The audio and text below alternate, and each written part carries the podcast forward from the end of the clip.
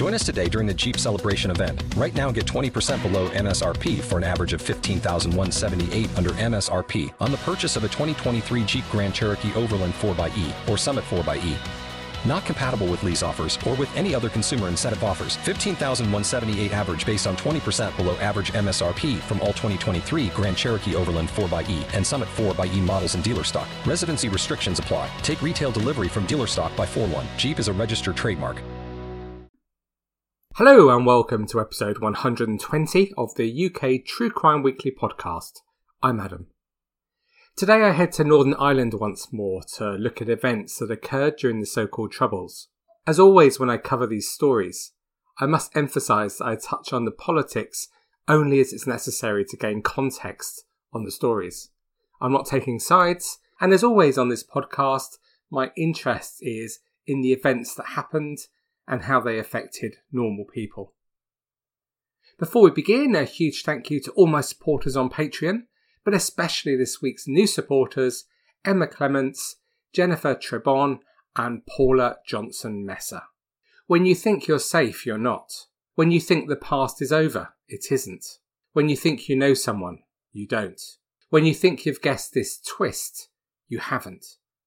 One moment will change three women's lives forever.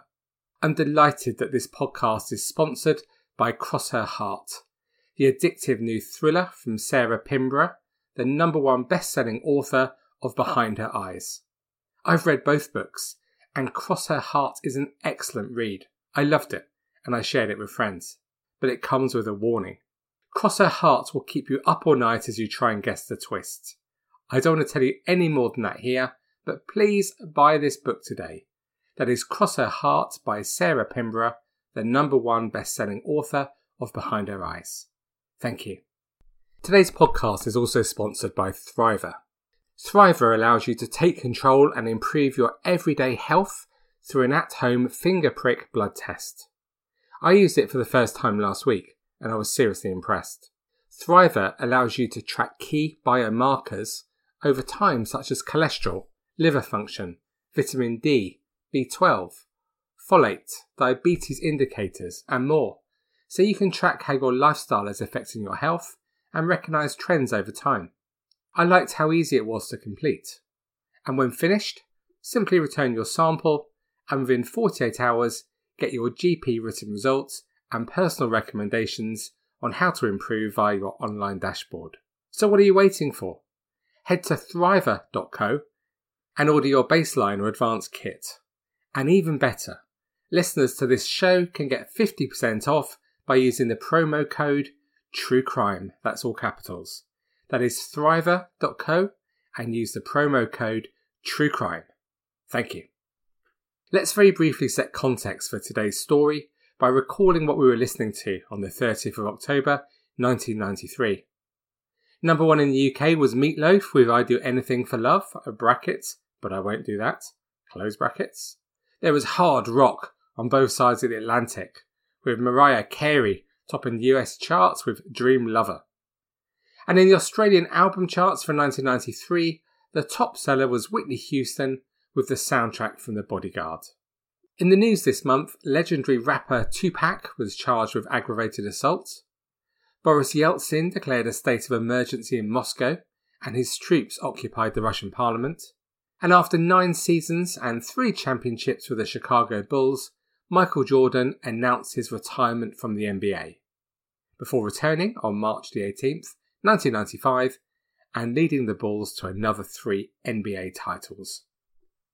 The Ulster Defence Association, or UDA, is the largest Ulster loyalist paramilitary and vigilante group in Northern Ireland. It was formed in September 1971 and undertook an armed campaign of almost 24 years as one of the participants of the Troubles.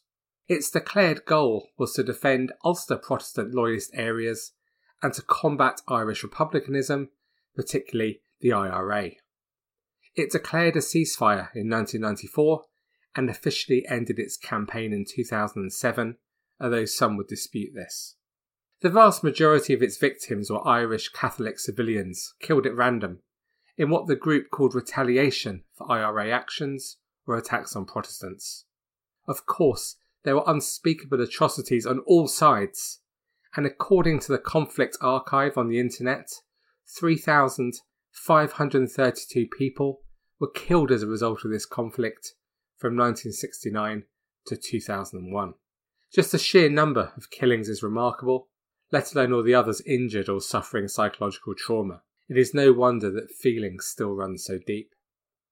It was October the 23rd, 1993. Just another ordinary day in Belfast, Northern Ireland. The UDA's Shankill headquarters was above Frizzell's fish shop on the Shankill Road, and their top people regularly met there on a Saturday. The IRA had planned to kill the senior leaders with a bomb. The operation was to be carried out by Thomas Begley and Sean Kelly, two young IRA members from Ardoyne. They drove from Ardoyne to the Shankill Road in a hijacked blue Ford Escort, which they parked around the corner.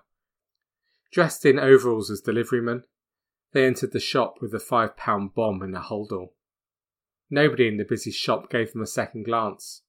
It was shortly after 1pm on a Saturday afternoon, and the area was crowded with mostly women and children. Kelly held back and stood by the door, whilst Begley made his way through the tightly packed customers towards the counter, where the massive bomb detonated prematurely at 1.06 pm.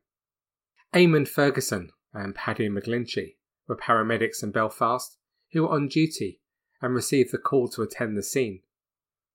Speaking later to the Belfast Telegraph, Paddy takes up the story. The crowd was getting so intense that it was starting to impede on us being able to do our jobs, although it's very understandable why, because people thought they'd relatives in there. Paddy said that an ambulance was taken by a member of the public after he left his keys in it. I left my keys in the ambulance. I ran back, but it was gone, he said. The ambulance was taken by someone who probably had good intentions, but they may have loaded that up with patients with broken arms, broken limbs, and thinking they were doing a good job getting six people to hospital. But we didn't need those six people taken to hospital. We needed the ambulance for the people who were trapped under the rubble, who were barely breathing. His colleague Eamon took up the story. I sort of moved a stone away, and that's when I saw a child's face looking at me through the rubble. I could tell the child was dead, but for some reason, I thought if we could just somehow manage to free this child, then we might be able to resuscitate them. We were digging and digging trying to free the child. Then I saw another arm underneath the child, which was another child. Eamon added that the death toll just kept rising as he searched through the rubble. You were hoping to dig down and find that it was just rubble, that there weren't as many people there as we first thought. Then you realise, I found a body here, and you drop your head, he said. This is someone's relative, someone's son, someone's wife, someone's daughter. At the end of that terrible day, bomber Thomas Begley was killed, along with nine other people two of them children. They were owner John Frizzell, aged 63, his daughter Sharon McBride, 29, Leanne Murray, aged 13, UDA member Michael Morrison, 27, and his partner Evelyn Baird, 27, and their daughter Michelle, aged just 7. George Williamson, 63, and his wife Gillian, 49, and Wilma McKee, aged 38. The force of the blast caused the old building to collapse into the pile of rubble. The upper floor came down upon those inside the shop, crushing many of the survivors under the rubble, where they remained until rescued some hours later by volunteers in the emergency services. At least 57 people were injured. Lord Justice McDermott later described what had happened as a wanton slaughter that must rank as one of the most outrageous atrocities ever endured by the people of this province. It's hard to disagree. The stories of each of the innocent victims move you to tears. For example, 63 year old George Williamson and his wife Gillian were happily walking past Frizzell's without a care in the world on their way to buy curtains for the new home they'd just moved into the day before, full of hope and thoughts for the future, when Begley and Kelly detonated their bomb. Sean Kelly, the surviving IRA member, was badly wounded in the blast, having lost his left eye and being unable to move his left arm. Upon his release from hospital, he was arrested and convicted of nine counts of murder, each with a corresponding life sentence. In July 2000, he was released under the terms of the Belfast Agreement. His colleague Thomas Begley was seen by many as a hero, and at his funeral, Gerry Adams, the president of Sinn Féin, spoke rousingly of the 22 year old volunteer who made the ultimate sacrifice for his beliefs. Sickening words, I know, to hear about someone who just murdered innocent people. And tensions across Northern Ireland continued to rise. At Begley's wake, a British soldier fired upon a group of mourners standing outside Begley's home from 40 or so yards away in a passing Land Rover. Among those wounded was Republican activist Eddie Copeland, who needed extensive surgery. The court heard that the soldiers had been shown a photograph of Copeland before being sent on patrol. The soldier who fired the shots, Trooper Andrew Clark, was jailed for 10 years for attempted murder. In sentencing him, the judge said, There can be no excuse for a soldier to allow his frustration to boil over, lose his head, and shoot at people in the street when there was no possible justification in law. In the wake of the Shankill bombing, church leaders and politicians pleaded for calm and for no retaliation. Even they knew that they were wasting their breath. It was inevitable in the highly charged atmosphere of the time that the loyalist paramilitaries were going to seek revenge. It started later the same day as the Shankill bombing when they fatally shot a Catholic delivery driver after luring him to a bogus call. Martin Moran, aged just 22, was the father of a five month old baby girl when he was killed. Martin's daughter, Amanda, has a picture of her dad's face tattooed on her forearm with the word Daddy below. She said, You feel lost in a way. I would love to know what it feels like to have my daddy around, but I never will. A few days later, on the 26th of October, the UDA shot dead another two Catholic civilians and wounded five in an attack at the council depot in Belfast. Police said a number of men had been shot as the UDA sprayed the yard with 60 bullets as the workers enjoyed their tea break.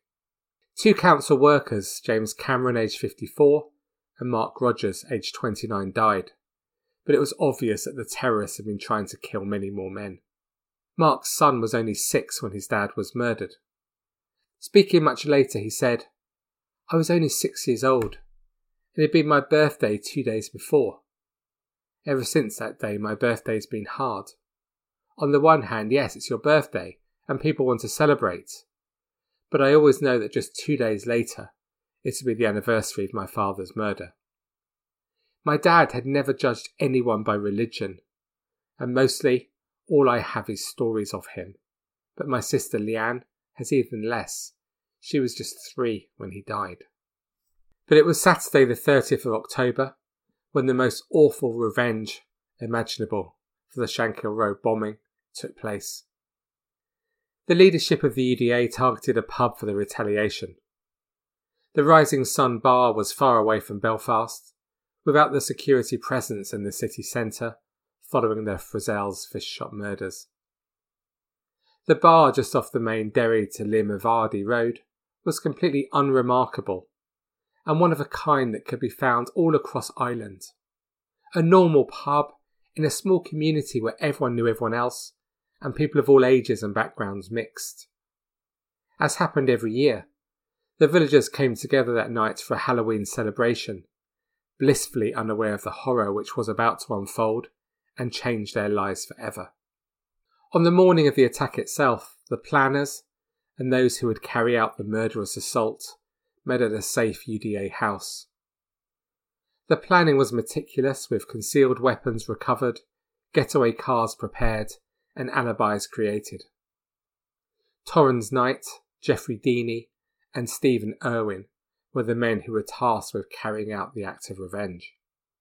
That afternoon, members of the gang drove to the Rising Sun, where they went into the bar and placed an order.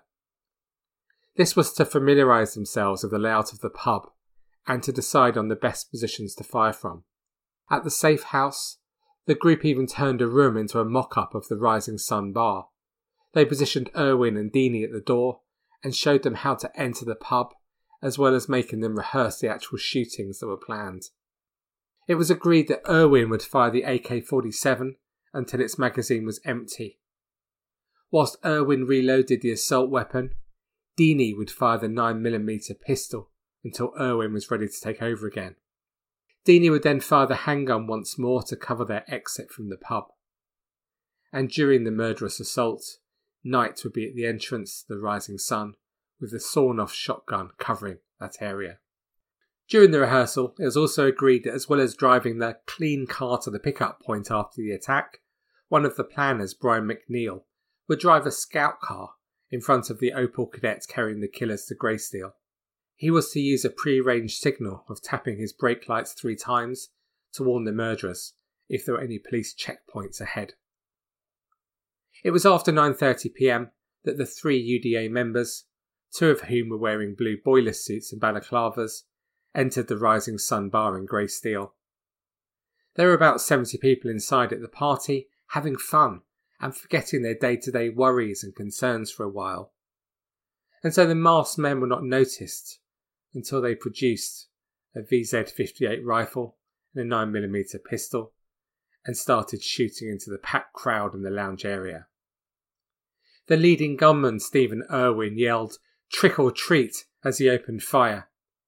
He emptied the magazine before reloading and continuing to shoot at his screaming, terror filled victims. Jeffrey Deeney opened fire with a 9mm handgun, but it jammed, whilst a third member, Torrens Knight, stood guard at the door with his shotgun. The scene was chaotic as people inside the lounge began to scream in panic, with some pleading for mercy from the gunman, but to no avail. Seven victims died at the scene in Greysteel, with another dying from his injuries later. Six of those killed were Catholic civilians and two were Protestant civilians. None had any known links to political parties or paramilitaries. The killers, laughing, then made their escape in their getaway car, and afterwards they were said to have boasted about the killings.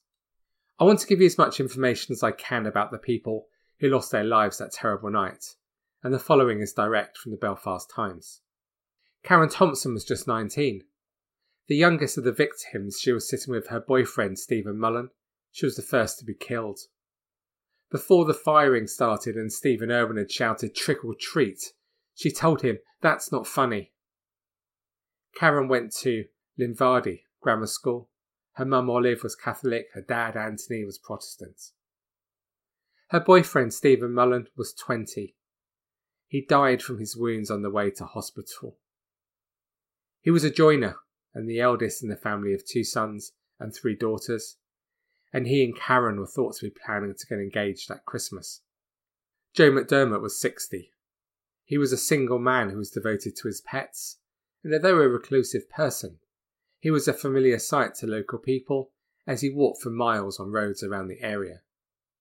He could often be seen walking the five or six miles to Eglinton from his house to buy milk for his cats. His cats were his only companions, he lived a very, very lonely life. Moira Duddy was 59. She was a mum of six children. One of her sons was later quoted as saying, The people who did this are just mad. It is all innocent people who get it. They were sitting in a group of four. All my father saw was the barrel of the gun and he told them to get down. My mum was the only one of the four to get shot. It later emerged that one of the killers had worked with one of Moira's sons and wrote to him from prison. James Moore was 81. The oldest to die, he was discovered by his son, who owned the Rising Sun pub, lying dead beside the cigarette machine, with one wound to the head and three to his body. I heard the bangs and thought it was fireworks, his son, also called James, said, speaking after the atrocity. The first I saw was my father lying there dead. Then the next was a 19 year old girl. That finished it. I know my own father's dead, but I don't want any retaliation. Catholics and Protestants get on well here, and I hope it can stay like that. His wife never returned home after the incident because of memories of the shooting.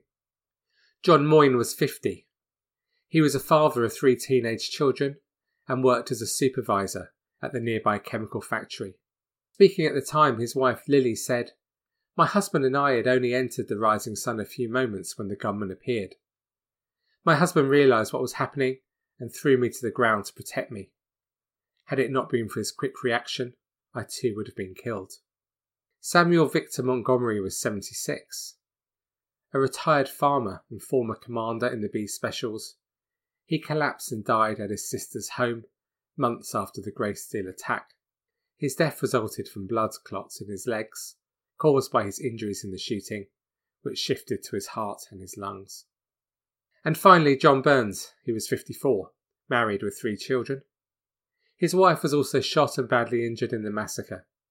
John, who lived in Eglinton, was a former soldier with the Ulster Defence Regiment. He had sons aged 19 and 16 and a daughter aged 14. Andre Johnson, who was working as a local taxi driver that night and was one of the first people on the scene, almost 25 years on, told the Belfast Telegraph newspaper just what he had seen. The victims were there in the bar. It was a horrendous sight, young and old. There was a young woman still sitting in her seat, dead. There was an older man at the door. They must have got him when they came in the door. There was a woman who I dropped off in my taxi just hours earlier. These were people I knew, they were friends. It was horrendous to witness something as horrific as that. I walked to the door and had the mind to try and stop any relatives of those poor people coming in to see this until the police arrived. I just knew that they would be scarred for life, he said. Greysteel is such a small village, and when people heard what had happened, they ran down and were there in minutes. In the end, I had to stand back and let them go in. The police arrived then, it was mayhem. No one seemed to know what to do.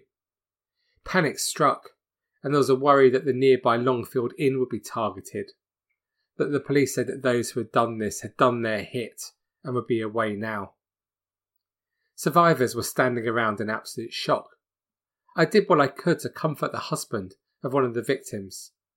I just put him down in a chair and sat with him. I stayed with him. Ambulances arrived and people were trying to get people out into them. People were starting to filter in. There was a priest there, and the reality of it all started to filter through. Andre also worked with his father in law and a funeral directors, and found himself back at the rising sun in the early hours of the morning, removing the bodies of the dead. At 3 am, my father in law called me and said that we needed to go back down to the rising sun and remove the bodies of those who had passed away. We arrived there via hearses and were able to take the people out before the morning, before the press came, in the quiet of the night. He said he was still affected by what he had seen that night. I can still smell the smoke from their guns 25 years later, he said. That night still haunts me. The following day, the UDA publicly took responsibility for the murderous attack. It said in a statement that the Greysteel raid was a continuation of our threats against the nationalist electorate that they would pay a heavy price for Saturday's murder of nine Protestants. A West Belfast UDA member claimed that his organisation had information that senior IRA men drank in the rising sun. Unfortunately, they were not there on Halloween, but our boys acted on the briefing that they'd been given. The utter revulsion across the community at what had happened meant that the killers were soon picked up by the police. During their first court appearance, Knight was filmed laughing, taunting, and shouting abuse at the victim's relatives as he was led from the building. In 1995, Stephen Irwin, Jeffrey Deeney, Torrens Knight, and Brian McNeil were sentenced to life imprisonment for the murders. Knight was also convicted for the role he played in another terrible attack in Castlerock. The four were released from jail in 2000 as part of the early release of prisoners as part of the Good Friday Agreement. As they left jail, they were met by the UDA commander who ordered the massacre. Also released was the surviving bomber from the Shankill Road atrocity, Sean Kelly. The IRA commander who sent him into Frizzell's fish shop on the Shankill Road was there to meet him too. Kelly smiled as he left jail. He had served the equivalent of just nine months each of his nine life sentences. However, Stephen Irwin was returned to prison in 2005 for four years for slashing a man with a knife at a football match. And in October 2009, Knight was found guilty of assaulting two sisters in a bar in Coleraine. As a result, his early release license was suspended and he too was returned to jail. We've spoken briefly about the victims of the awful crimes we've looked at today, but what of the murderers? How did they get to a point in their lives when they could possibly believe that what they were doing had any justification? By 2016, Torrens Knight was a free man and had apparently found God and spoke candidly, if you believe he is now capable of telling the truth, that is, to the Belfast Telegraph about what had led him to that point in his life where he was able to slaughter innocent people. As a child, he lived with his deeply religious grandma and dad on a farm after his parents' marriage broke up. But he became addicted to poker machines at a local pub and stole money from a purse where his grandma kept money for church missions. When this was discovered, his dad and grandma told him to leave, and he moved to Portstewart with a friend from a hardline loyalist background who'd been told to leave his family home when he dated a Catholic girl. Knight continued. I went to Portstewart to live. I started drinking and going out. I lost the influence and fear of my dad. One thing led to another. I had anger issues. I would say I had a chip on my shoulder, and I got involved in criminality. A few years later, I got involved in an organisation. I started off just going round the doors selling magazines for the Loyalist Prisoners Association and lifting money. I enjoyed it. Then I progressed. I moved up into the UDA. Going round the doors wasn't enough. I started doing robberies and beatings, things like that. But that still wasn't enough for me. I wanted to go further. I progressed to the UFF, which was really the murder teams of the Loyalist paramilitaries. My life just spiralled out of control. I joined the organisation to fight against the IRA, who I saw as the enemy, and it just progressed and progressed. It was a scary time. I got involved in shooting and ended up killing not only IRA men, but also killing innocent people. That was a thing I've never thought I would do. I never planned it. It was just like I was going down a road of destruction, and I liked it because it fueled my anger. He said he looked on the UDA as his family. I was part of something. I felt special. I had boys who had watched my back, and I would do the same for them. Then the Shankill bomb happened, and orders came down the line that something big was going down, and I was asked to take charge of the team that were going to carry it out. I didn't question it. I'd have done anything I was asked to do by UDA leaders at that point. At the time, we were so, in a way, brainwashed. That's being truthful. We believed that what we were doing was right. And what of the bomber Tom Begley, who lost his life at the Shankill Road bombing? His mum and dad still live in the same house where Tom Begley was brought up. In their late son's bedroom, his rosary beads and a poster of the Irish Declaration of Independence still hangs above his bed, untouched. His dad acknowledges that his son was dedicated to a united Ireland and held Republican beliefs, but says the entire family was shocked when they discovered he joined the IRA. We know he was used, that he was set up. He was young and impressionable, and he got dragged into something. The morning I got the news, I thought he'd just been caught up in a bomb. I can't tell you what it was like to cry for your son and then hear he had planted the bomb. Tom Begley was known in the community as, well, not being the brightest. He left school without a single qualification and struggled to hold down any job. He'd no reputation as an IRA man. Foolishness rather than brutishness was his distinguishing trait. It is said by many that it's an open secret in Belfast that he was lured into the IRA ranks by cynical elders who knew they could exploit his naivety. So, two young men there, on different sides of the conflict, both looking for meaning and direction in their lives, and exploited by others to promote a cause. Hasn't it always been the way? The terrible loss of life in the two major tragedies covered today was, for many, a turning point in the conflict in Northern Ireland. People from all parts of the community came together to put pressure on the paramilitary organisations and the politicians to end this terrible waste of life. The two atrocities marked one of the darkest weeks of the Troubles and are believed to have acted as a catalyst to efforts to build peace. And within a year, the IRA, UDA, and UVF had all declared ceasefires. The pub is still open in Greysteel. There is a memorial to the victims outside the building that says, May their sacrifice be our path to peace. And in October last year, there were moving scenes as the 25 year anniversary of both attacks was marked with a number of moving events to remember all of those who had lost their lives or otherwise suffered as a result of the terrible events a quarter of a century before. There were many moving tributes, but among those who spoke was Adrian Moyne, whose dad was killed at the Rising Sun pub when Adrian was just 15. He said, My dad was a good man. He taught us right from wrong. He taught us to help others. He taught us we have choices in life. There is a huge sense of community here in Greysteel. The attack could have brought a negative change to around here, but it didn't. We could have put a negative spin on all this, but we followed my dad's example and we chose to look at it in a positive way. I don't pretend that it wasn't hard. Our childhood stopped in a very public way.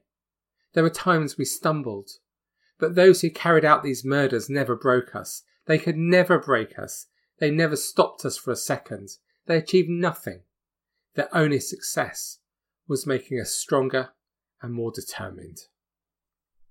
Thank you for listening to this episode of the UK True Crime Weekly podcast. To talk about this episode or any other aspect of UK True Crime, please join our Facebook group. And to support the show, please head to patreon.com slash UK True Crime, where you can listen to 25 bonus episodes and other exclusive content. So that is all from me for now. Next week, exciting news to reveal. No, nothing to do with saunas in Rochdale or the new series of Alan Partridge, but good guesses. So until we speak again next week, take it easy and of course, stay classy. Don't you love an extra $100 in your pocket? Have a TurboTax expert file your taxes for you by March 31st to get $100 back instantly. Because no matter what moves you made last year, TurboTax makes them count. That means getting $100 back and 100% accurate taxes only from Intuit TurboTax. Must file by 331. Credit only applicable to federal filing fees with TurboTax full service. Offer can be modified or terminated at any time. If you own a vehicle with less than 200,000 miles and have an auto warranty about to expire or no warranty coverage at all, listen up. CarShield has a low-cost month-to-month vehicle protection plan that covers more parts than ever. Visit carshield.com/audio to find out how you could pay almost nothing for covered auto repairs. Drivers who activate this vehicle protection today will also receive free roadside assistance, free towing, and car rental options at no additional cost. Get your free quote today at carshield.com/audio. That's carshield.com/audio. Waiting on a tax return? Hopefully it ends up in your hands. Fraudulent tax returns due to identity theft increased by 30% in 2023. If you're in a bind this tax season, LifeLock can help.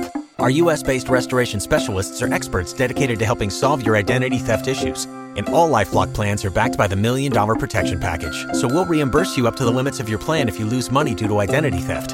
Help protect your information this tax season with LifeLock. Save up to 25% your first year at LifeLock.com slash aware. Waiting on a tax return? Hopefully it ends up in your hands. Fraudulent tax returns due to identity theft increased by 30% in 2023. If you're in a bind this tax season, LifeLock can help. Our US-based restoration specialists are experts dedicated to helping solve your identity theft issues. And all LifeLock plans are backed by the Million Dollar Protection Package. So we'll reimburse you up to the limits of your plan if you lose money due to identity theft. Help protect your information this tax season with LifeLock. Save up to 25% your first year at LifeLock.com slash aware.